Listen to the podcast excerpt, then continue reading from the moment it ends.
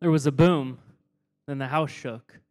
Dalen McLee thought for a minute that it was a small earthquake until he had a relative come in and tell him that a car crash had happened outside of his apartment involving a police cruiser.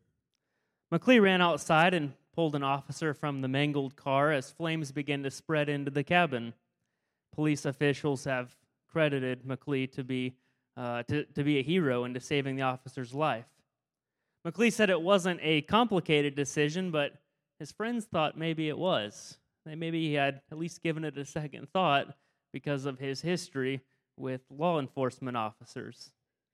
See, McLee had filed a lawsuit in 2018 against four Pennsylvania state police troopers for wrongful arrest after he spent a year in jail related to a 2016 fight outside a bar. He had rushed to the bar not because he was there, but because his sister called saying she needed a ride home and a fight had broken out. When McLee arrived, he disarmed a man who was standing in the parking lot with a gun and threw the weapon aside. At least one trooper fired shots at McLee as he fled. The trooper said McLee pointed a weapon at him twice, but security footage showed how McLee disarmed the man, discarded the gun quickly, and then fled when shots were fired in his direction. But McLee spent a year in jail as the jury, or before the jury acquitted him on the charges after reviewing a video. That was a year away from his family, his children, his mom who was ill, who, who passed soon after. But McLee stressed forgiveness. He couldn't blame every police officer for bad interactions he had with any others. He said, We need to work on our humanity. That's the main problem of this world. We're stuck on how to get up or get even, and that is not how I was raised to be. You learn, you get, you live, you move on, and I was always taught to forgive big. Well, as we go through our New Testament reading plan, we, um, we had five more chapters, and it's a, a little different than how it started because some of these books are pretty short. But we're going to come into a story today in the book of Philemon. Eh, you might miss Philemon because it's, it's only uh, one chapter, 25 verses. Uh, it's hidden between Titus and Hebrews. Uh, it, it's really short. But there's a man in this story who has to make a decision, even when he's wronged, Will he forgive or will he not? I was uh, talking before the service about what I was preaching on in only one book, one chapter. And, um, and so someone thought that it would be a really short message today, and I wouldn't have much to say. But I had to tell them that I actually preached on one word. I think it was a 35 minute sermon. So we got to, we're in for a treat today. You, you may as well get comfortable. I'm just kidding. Maybe we'll see what happens. I never know until I until I stop talking. But uh, anyway, uh, we're gonna learn a lot uh, uh about forgiveness today. I hope. Uh, there's a man named Philemon, and and Paul writes this letter to Philemon, and uh, and he talks about an interaction between Philemon and a man named Onesimus. And so we learn quickly about Philemon that he's a Christian, that he hosts church in his home. Uh, they, uh, they had home churches back then. We've talked about that recently, but he was one of the hosts. And he loved other Christians deeply and was very faithful. So, Philemon, you think, like, this guy's got it together. But just like in any, um, with any person, we have relationships with others. We live life not in a vacuum. And so sometimes, even if we are, you know, upstanding and do everything right, we still have to make decisions that could be hard. And so let's jump right in then. We're going to start at verse 7. Your love has given me great joy and encouragement because you, brother, have refreshed the hearts of the Lord's people. That's how Philemon was known, a man who refreshed the hearts of the Lord's people. Wouldn't, wouldn't it be great if you walked in and people said, that's, man, that's you. Don, Don, you refresh the hearts of the Lord's people. JC, you, you refresh my heart. That's how Philemon was known. I mean, this is good. Then verse 8. Therefore, uh oh. Okay, uh, was were you just flattering him, or were you just trying to tell him like this is how you are? But now you're going to have to make a decision if you're going to do that or not. Therefore, although in Christ I could be bold and order you to do what you ought to do, yet I prefer to appeal to you on the basis of love. it is none other than Paul, an old man now, uh, and now also a prisoner of Christ Jesus, that I appeal to you for my son Onesimus, who became my son while I was in chains. Formerly he was useless to you, but now he has become useful both to you and to me. Okay, this is a huge request. I mean, what Paul is asking Philemon is a big deal. Onesimus was uh, Philemon's slave and he did something wrong. We don't know exactly what he did, but he, he wronged Philemon, and it cost him in some way, probably financially, maybe his reputation, and then he ran away. So, what he's asking is for Onesimus' freedom. But really, what should have happened a runaway slave would be flogged uh, or beaten, uh, they would be branded, uh, not to run away again. And if if Philemon chose, he could even have him executed. If Philemon thought, I'm too embarrassed, this is too big of a deal, I don't want him to live, there was nothing in the law that would stop him from having him executed. But, but Paul, uh, he in his letter, he says, he became my son. See, what Paul is telling Philemon is that this slave actually became part of God's family that he became a son in the faith, that he became a Christian. Now, if you're Philemon, you know, you're an upstanding person, you're refreshing the, the Christians, I mean, the hearts of the Christians, people are really looking to you. Now you have a choice. If your life is all about sharing the gospel of Jesus with the world, he had a chance here to celebrate. This slave of his is now a Christian. Did he celebrate? Or would he want to get revenge? Would he want justice? There's no emotion we ought to think harder and more clearly about than anger. That's how the article, an article by Martha Nussbaum begins. Nussbaum goes on to say if we think about if we think closely about anger, we can begin to see why it is a stupid way to run one's life. Nussbaum says that for a person who has been wronged and wants to strike back, there are three possible paths, three choices. One, focus on, on ourselves. We, we can be the victim, we might actually be a victim. Number two, focus on the offense and seek payback, imagining the offender suffering would actually make things better. And then number three, I like how she, she does this. After exploring and rejecting these first two roads, notice that there's a third path that's open, which is doing the best of all. She says that she can turn to the future and focus on doing whatever makes sense in the situation that could be really helpful. Onesimus, the slave, it actually means helpful. Onesimus uh, could be become a very helpful person. Paul tells Philemon he's actually helpful not just to, to Paul, but also to Onesimus. He goes on, he says, I am sending him, who is my very heart, back to you. I could have, I, I would have liked to keep him with me so that he could take your place in helping me while I am in chains for the gospel. But I did not want to do anything without your consent, so that any favor you do would not seem forced, but would be voluntarily. See, Paul is assuming that Philemon, as a Christian, knows God's love and that he will respond by being loving even, even to Onesimus. But if, if Paul had told Philemon, hey, uh, I got your runaway slave and I'm keeping him and, and there's nothing you can do about it, which Paul could have done that, and Philemon probably wouldn't have fought it. If he would have done that, though, he wouldn't have allowed Philemon to have, uh, have choice. So, in a way, he's making him his slave. So, Paul is trying to end something here. He's trying to end this cycle of oppression, of slavery, uh, not even in, in just the way of uh, you think of master slave, but in how we treat people in, in how I know what's best for you, so I'm gonna I'm gonna try my best to manipulate or to coerce you to uh, to try to do what's best, even if it's not your choice. See, Paul knows that you got to let people make choices. We can encourage people, we can help people, but it comes down to their decisions. See, when Jesus' disciples argued about who was the greatest, Jesus said, You know the rulers of the Gentiles lord it over them, and their and their great men exercise authority over them. It shall not be so among you. That's not leadership. Uh, one person saying how how everything's going to be and and how you're going to be. No, that's not leadership. Jesus says it's not going to happen that way. Paul is following Jesus.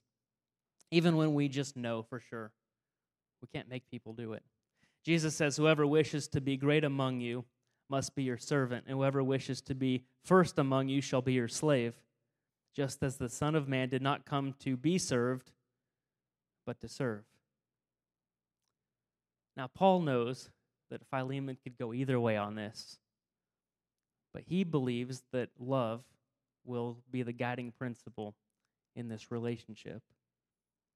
The second thing Paul does, he considers the mutual benefit uh, for other people.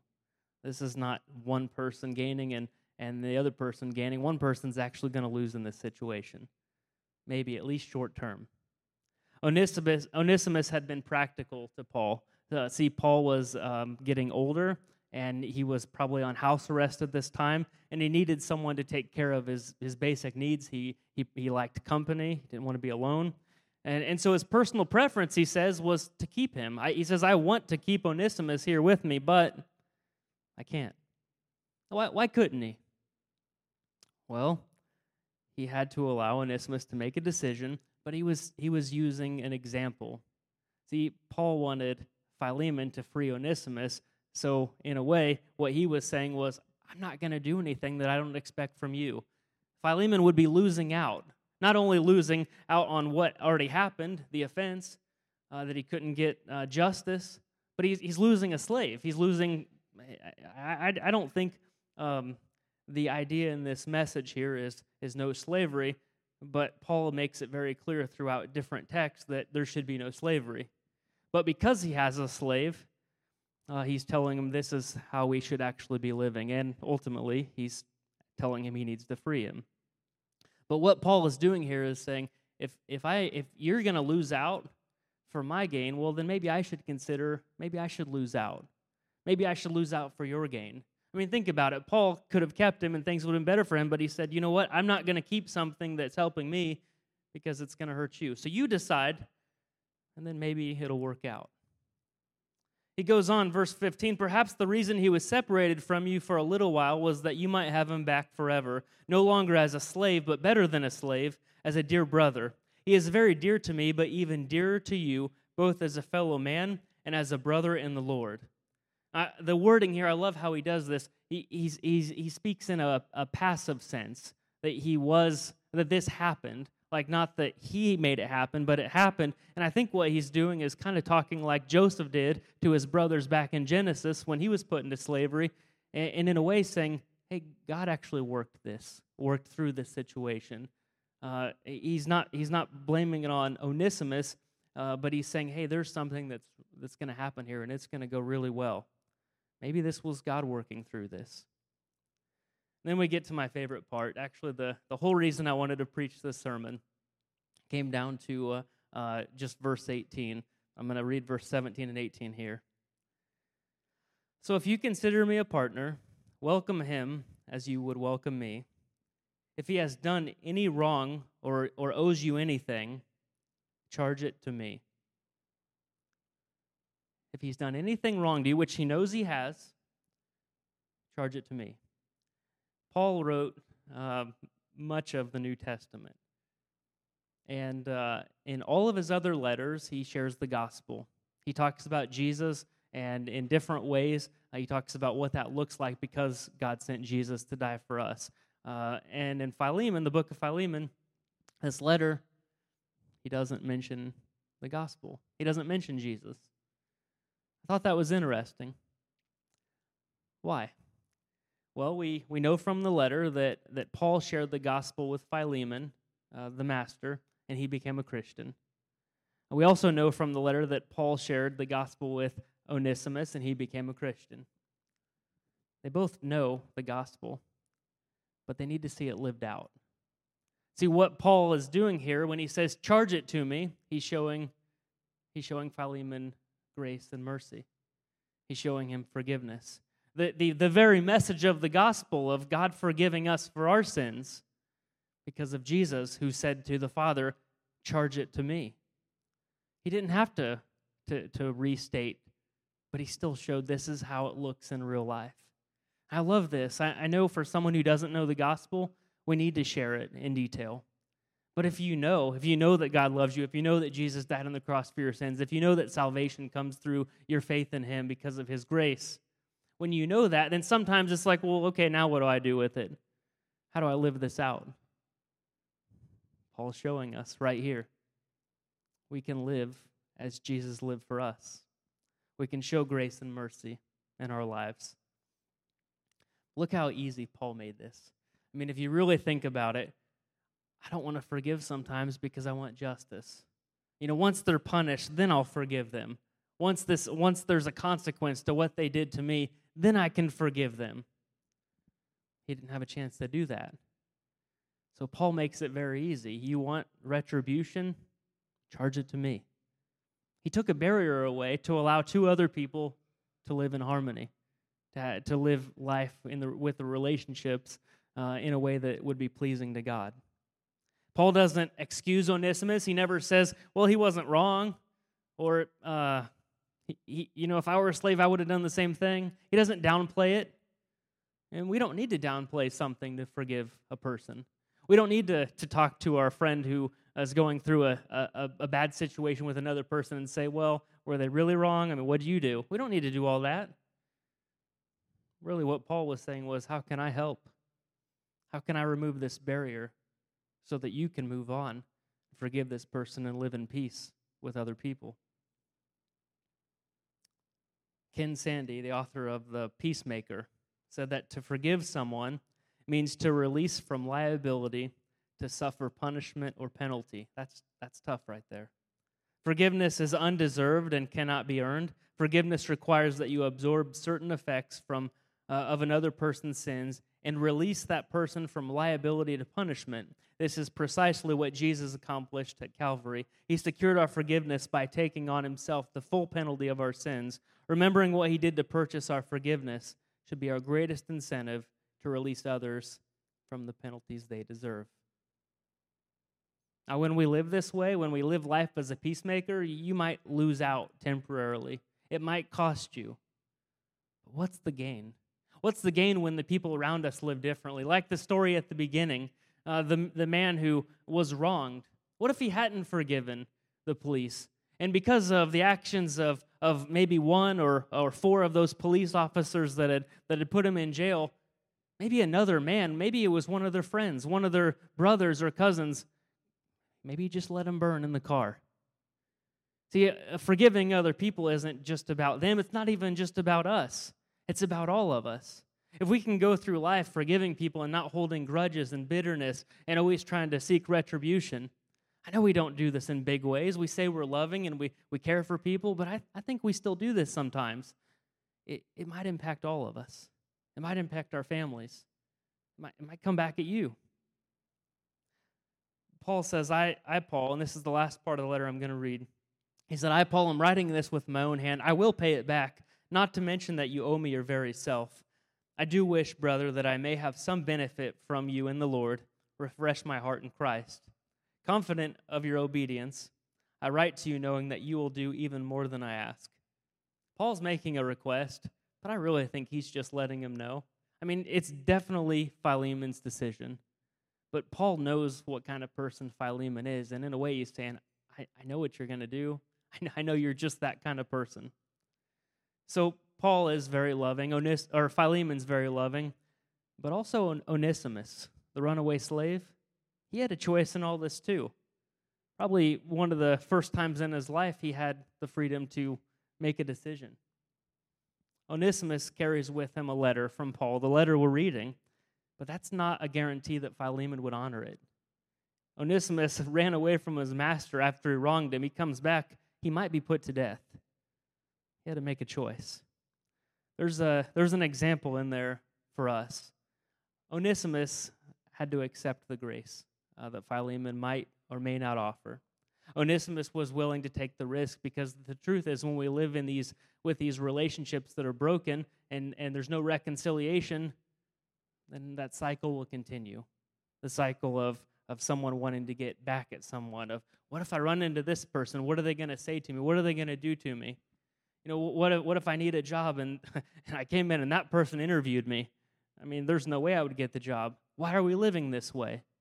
We live in fear and guilt and shame because of our broken relationships. And so Onesimus, he had to go back. He was new in his faith, but still understood that faith does not provide an escape clause from earthly debts. So he makes a choice. Now, the question I wanted to know an answer to that I think everyone would want to know is Did Philemon let Onesimus go? Did, did he let him remain free? I don't know for sure. We don't know. But I, but I would say, based off of what I, uh, how this letter uh, is in the Bible, then I would, I would think so. I would assume that, that uh, it wouldn't actually be in the Bible if the story didn't end with Onesimus' freedom. I think Philemon would have uh, got the letter, and if he's going to execute him, I'd probably rip that thing up and say, "Did he have a letter, Paul? I didn't. I didn't see a letter. I mean, he kept it." So with this story, this uh, this one chapter, one of uh, only only one chapter in the book, I, I think it has double meaning. There's a lot of stories in the Bible that I sometimes we try to give double meaning that maybe they don't have, but I'm pretty sure there's double meaning in this. Paul does this uh, at different points in his letters to uh, in Ephesians 5 uh, to the husband and wife. He talks about Christ and the church compares to the bride and the groom. I think that's what he's doing here. And so when we know our place in the story, this starts to make a difference in our relationships. God the Father is Philemon in this story. He's, he's the master in this story, he's the one that has all the control.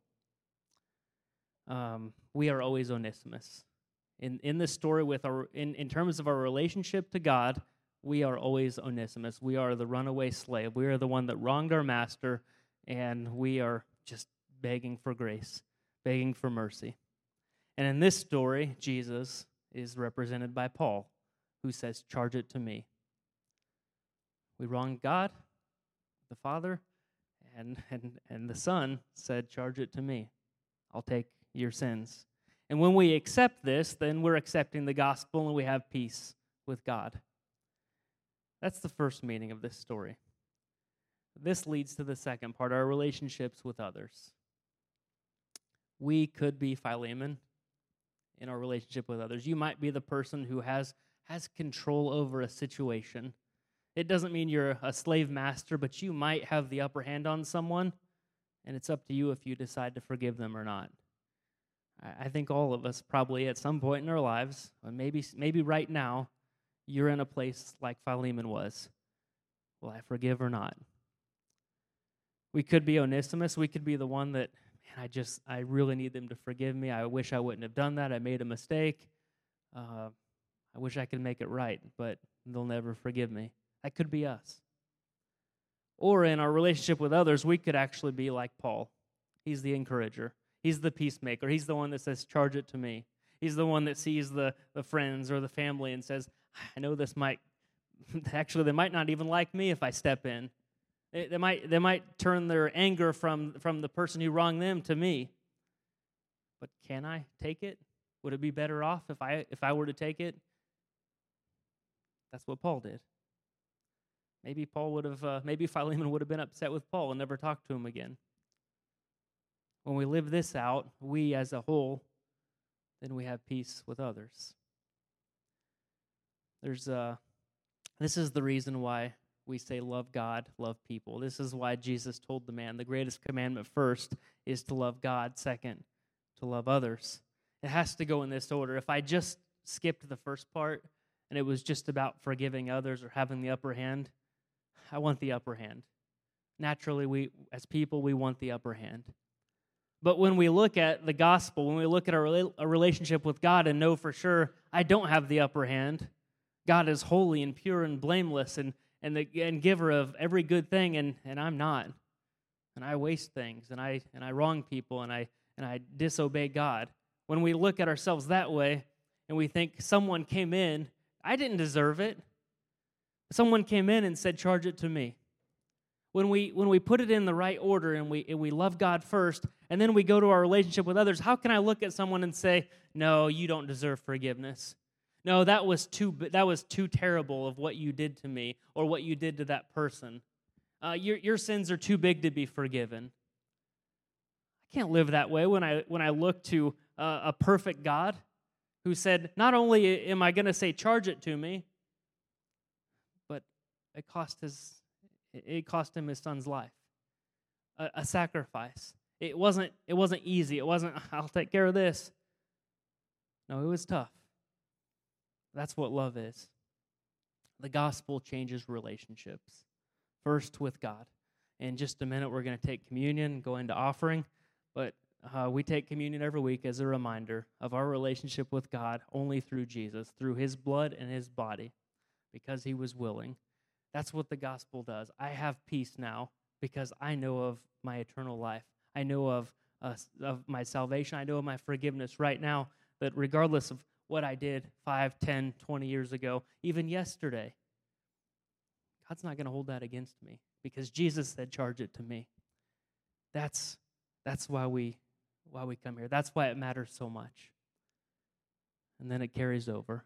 And so we come to take communion, not individually, uh, but as a body of people who could look to God and say, Thank you.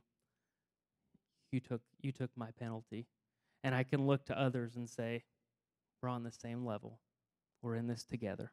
And so, just a minute here, we're going to take offering. If I know we've got some guests today, uh, what we do here is uh, uh, we'll do row at a time. So the front rows come forward, and you can take communion. Uh, there's offering trays right on the front front pew there. If you uh, have an offering or a communication card to drop in there, and then you just go around and back to your seat. Um, if you would like communion brought to you, uh, we'll have ushers uh, who are willing to bring it to you. So if you just want to put your hand up, um, we'll be looking for you. Am I forgetting anything else? I don't think so. Oh, good. Sometimes I forget things and I find out later. All right, well, let's pray. Father, I thank you so much uh, that you were willing to uh, take my sin.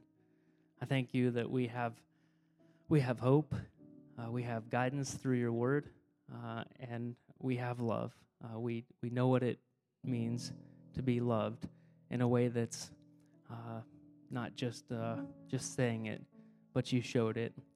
And so I pray that we leave here with our hearts and our minds uh, focused on on the love that you showed through your Son.